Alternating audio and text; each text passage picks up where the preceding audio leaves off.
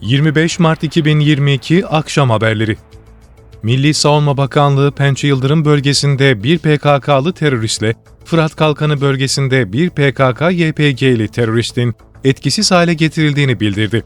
Bakanlığın sosyal medya hesabından yapılan açıklamada, Pençe Yıldırım bölgesinde tespit edilen bir PKK'lı teröristle, Fırat Kalkanı bölgesine sızma girişiminde bulunan bir PKK-YPG'li terörist ateş destek vasıtalarıyla etkisiz hale getirildiği belirtildi.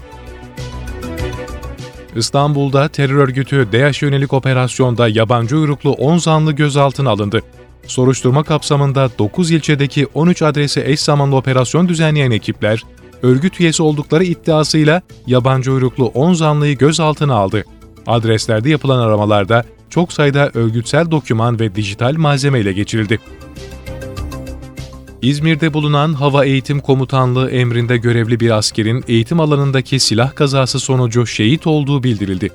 Adıyaman Valiliğinden yapılan açıklamada İzmir'deki Hava Eğitim Komutanlığı emrinde görevli Adıyaman nüfusuna kayıtlı havacı uzman çavuş Mahmut Güleş'in eğitim alanında silah kazası sonucu şehit olduğu belirtildi.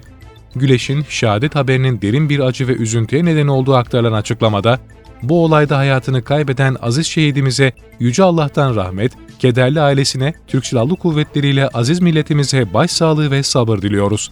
Kahraman şehidimizin ruhu şad, mekanı cennet olsun ifadesi kullanıldı. ÖSYM Başkanı Profesör Doktor Halis Aygün, 18-19 Haziran'da düzenlenecek Yükseköğretim Kurumları sınavına geçen yıla kıyasla %24.36 oranında artışla 3 milyon 243 bin 425 adayın başvurduğunu bildirdi. Aygün, 2022 YKS'ye başvuran adayların öğrenim ve mezuniyet durumuna, okul türüne, yaş gruplarıyla başvuru yöntemlerine göre dağılımını değerlendirdi.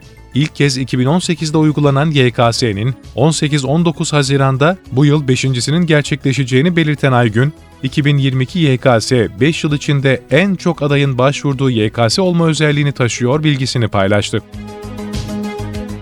Ramazan ayı öncesinde İstanbul'daki camilere mahyalar asılmaya başlandı.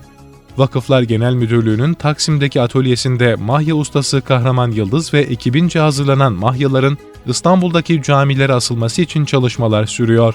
Her sene olduğu gibi bu sene ilk Eyüp Sultan Camii'ne Hoş geldin oruç ayı mahyasını asan ekip, Süleymaniye'de de Ramazan boyunca değişik yazıların yer alacağı mahyanın ilk minare arasına yerleştirilmesi için çalışma yaptı. Tokat'ta 2018 yılında yapımına başlanan yeni havalimanı Cumhurbaşkanı Recep Tayyip Erdoğan'ın katıldığı törenle açıldı. Tokat-Turhal Karayolu Pazar Kavşağı'nda 1995 yılında yapılan havalimanı, 2001'de bazı sorunlar nedeniyle uçuşlara kapatıldı.